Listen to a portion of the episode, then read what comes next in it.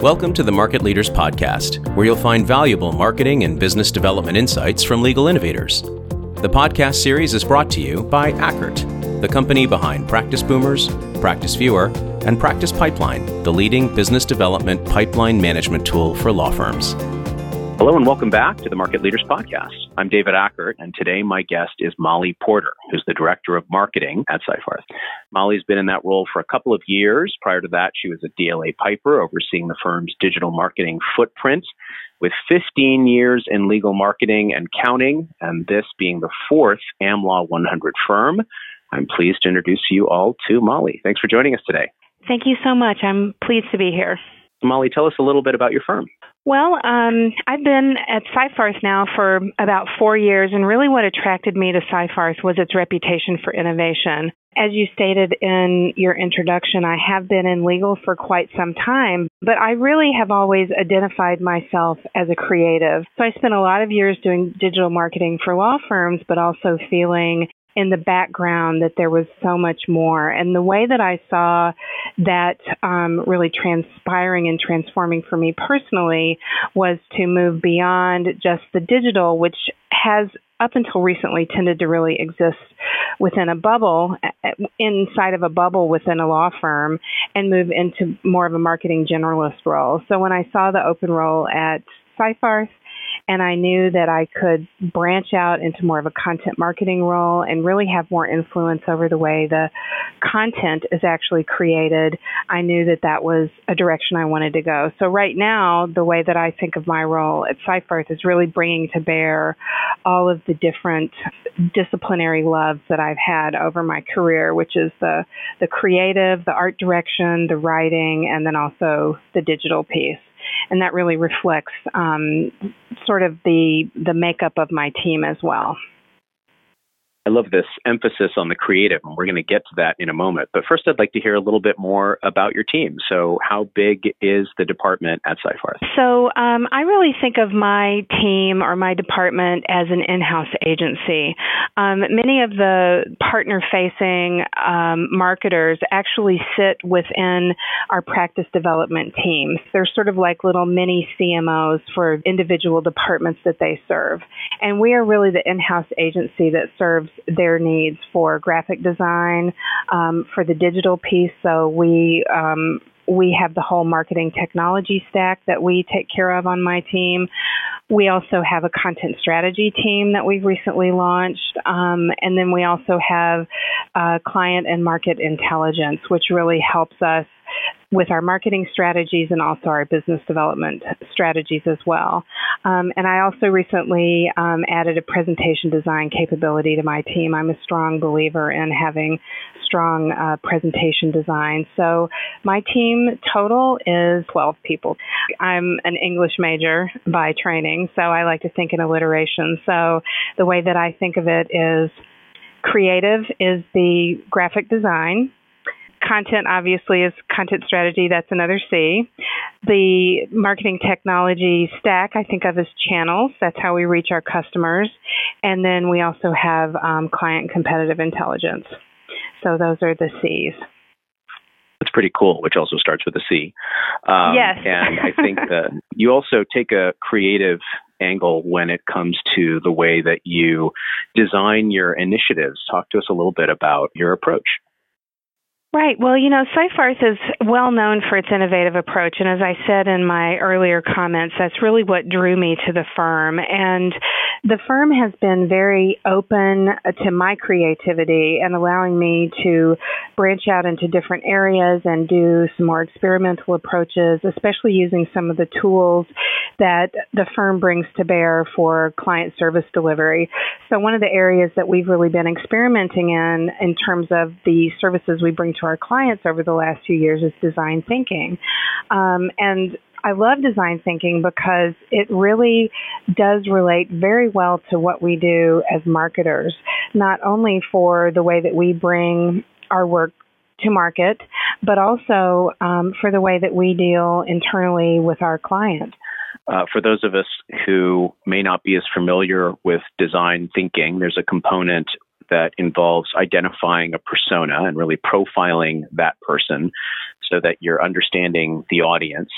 Uh, I also, in my cursory understanding of design thinking, recognize that there's uh, contextual analysis, there's a a creative and a, a, almost a visual, like sketching and drawing out the problem, modeling it out uh, on paper, and using that visual to help uh, frame a solution around the problem. Is that accurate? Am I butchering this, or do I am I no, am I no, it's absolutely. Um, in the past, in other workshops where we've used personas, um, we have done a, a deep dive um, prior so that we can help bring these personas to life. And one of the ways to think about personas is um, to compare and contrast what personas are meant to do versus what demographics are meant to do. I think a lot of marketers are used to thinking about entire segments of their market or broad demographic um, facts about about their target market.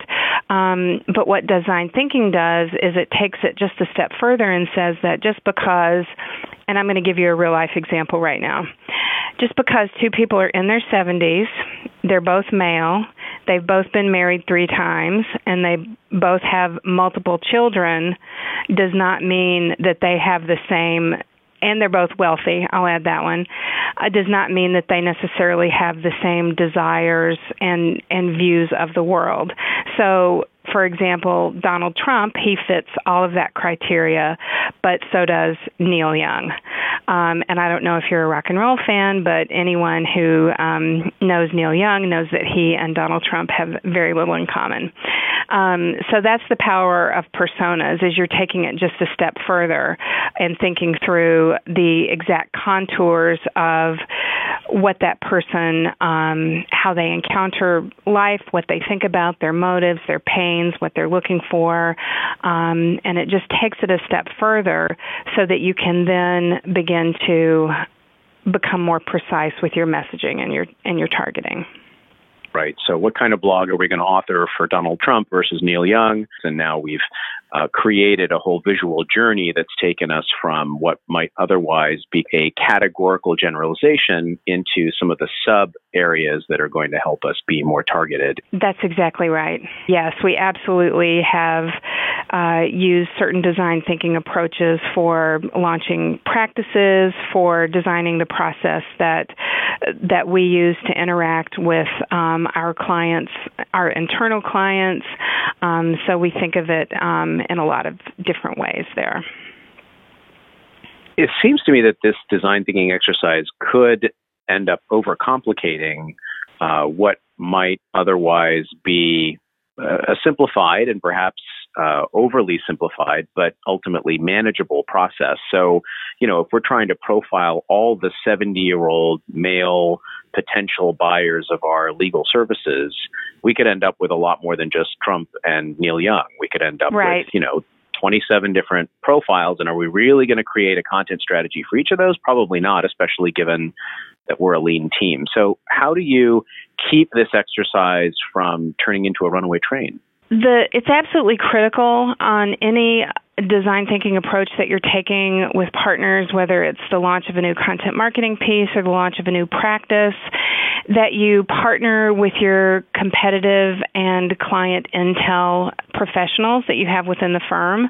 Um, they're going to provide you a great deal of data um, that you can use to sort of build some assumptions before you get into the room with the partners. I agree with you. You you never want to be in a situation where you're developing, you know, 27 personas. But it's absolutely true that there are certain common denominators um, that you can highlight and bring to the front um, that your competitive and client intel folks can certainly help you get that information.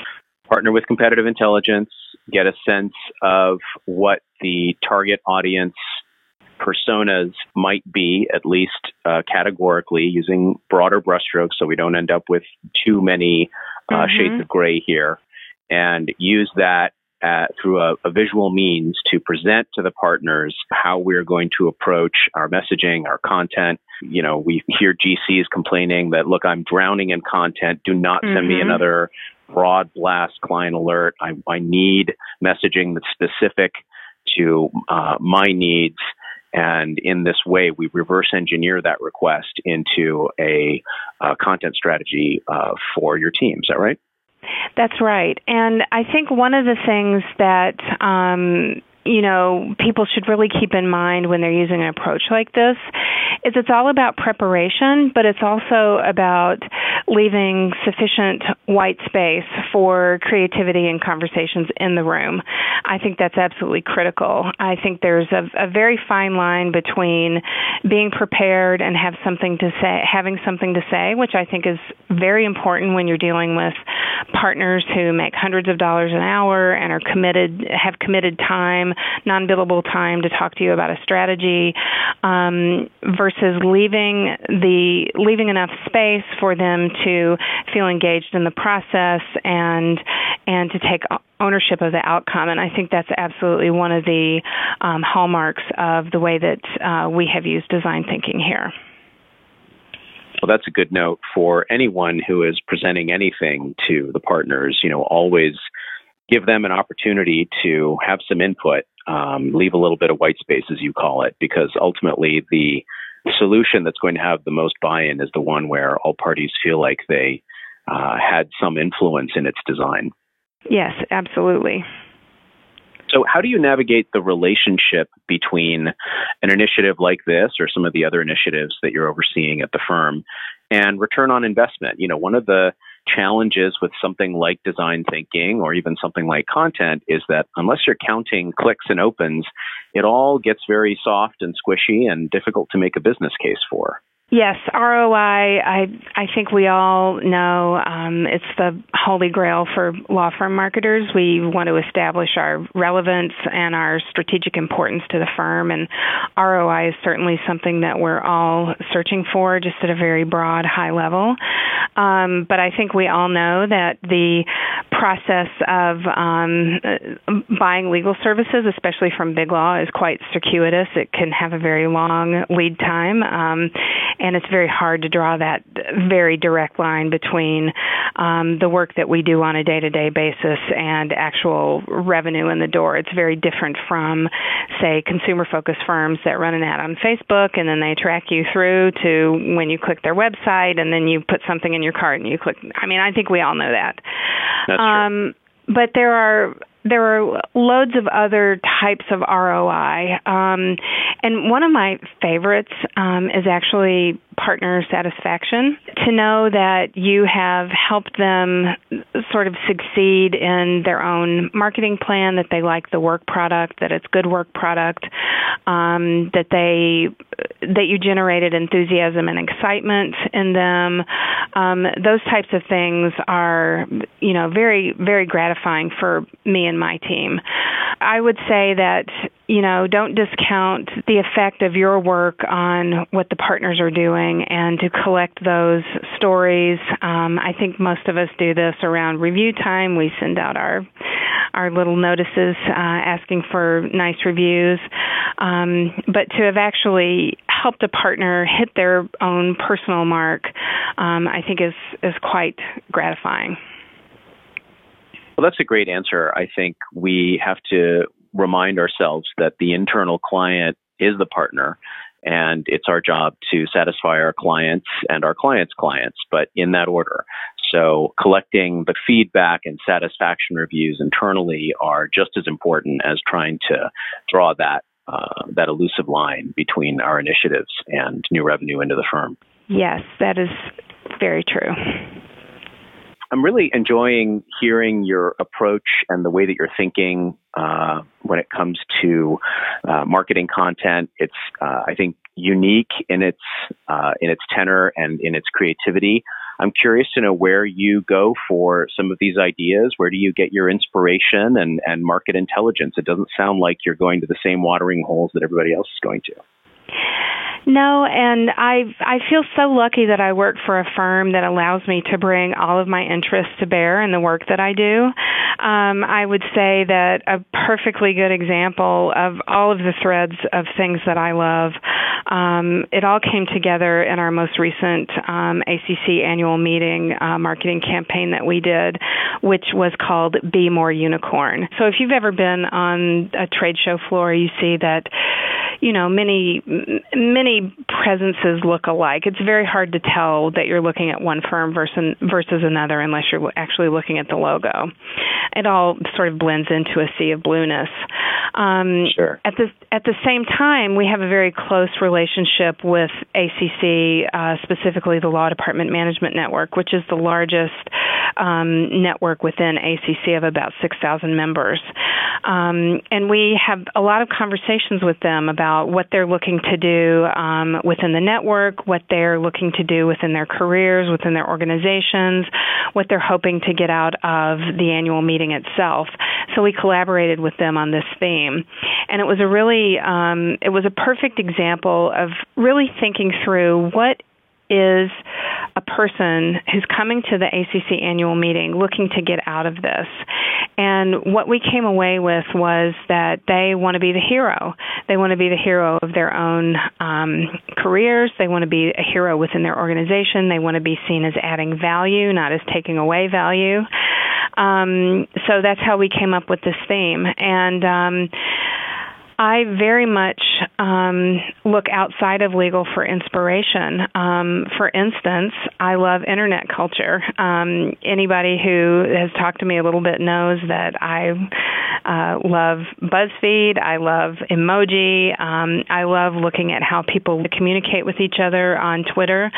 So we put together um, a quiz that was very much inspired by BuzzFeed quizzes. It was called "What Percent Unicorn Are You?" And people loved it. We had a line going on our booth the whole time we were there, all three days, of people just waiting to take this quiz. So I think it's important at the end of the day to remember that your audience is an audience of humans, and they are humans who exist in a context that includes more than just their jobs and the law firms that they deal with on a day to day basis. And to be able to tap into that whatever way you can, whether it's a postcard with a unicorn on it that they hand to their daughter, or it's a quiz that makes them laugh on a trade show floor, that's something that they're going to bring to other interactions uh, with the law firm. So it's all a part of their journey in dealing with Seyfarth. But to circle back and answer your question, um, I look for inspiration everywhere I go. I watch what my kids are doing. I watch what my kids are into um, because I happen to know that a lot of in house counsel, a lot of clients have kids the same age as my kids. I'm always inspired by the intersection of art and social media. So, for example, I don't know if you've seen the Museum of Ice Cream or the Happy Museum, which is currently um, touring uh, the United States. You know, this idea of an experience that then becomes part of a, a person's social media presence. Um, that is an envelope that I would really love to push um, what we're doing here as a firm, at least in terms of our trade show presence. So I'm always thinking, I'm always learning. Um, sometimes I have too many ideas, and my team brings me back to planet Earth. So um, it's a it's a really great push and pull um, of creativity and how to make ideas feasible and how to make them really uh, fit the the overall strategy. Well, I appreciate you sharing some of those many ideas with us today and giving us some insight into your process and some of the projects that you've been able to spearhead at Seyfarth. Molly, thanks so much for your time and thanks for being a guest on our show. Thank you, David. Thank you for listening to the Market Leaders Podcast. For more business development resources, visit ackertinc.com.